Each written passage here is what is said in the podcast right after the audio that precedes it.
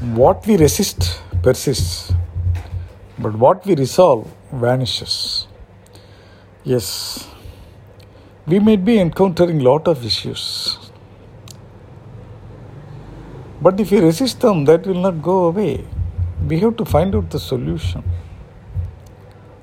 and adopt the solution to manage that issue.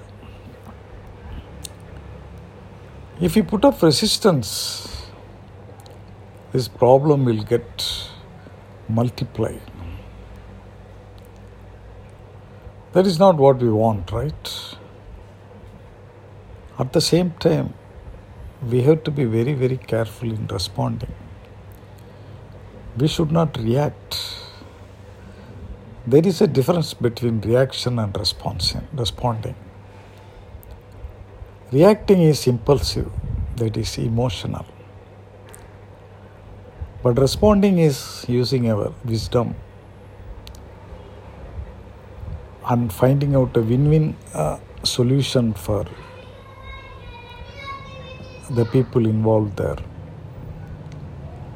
That should be the approach, that should be the way to resolve any issue. If we come across any issue, it will not go away automatically. If you resist them, it will get enlarged and it will become a very big issue. In our personal life, as well as in our professional life,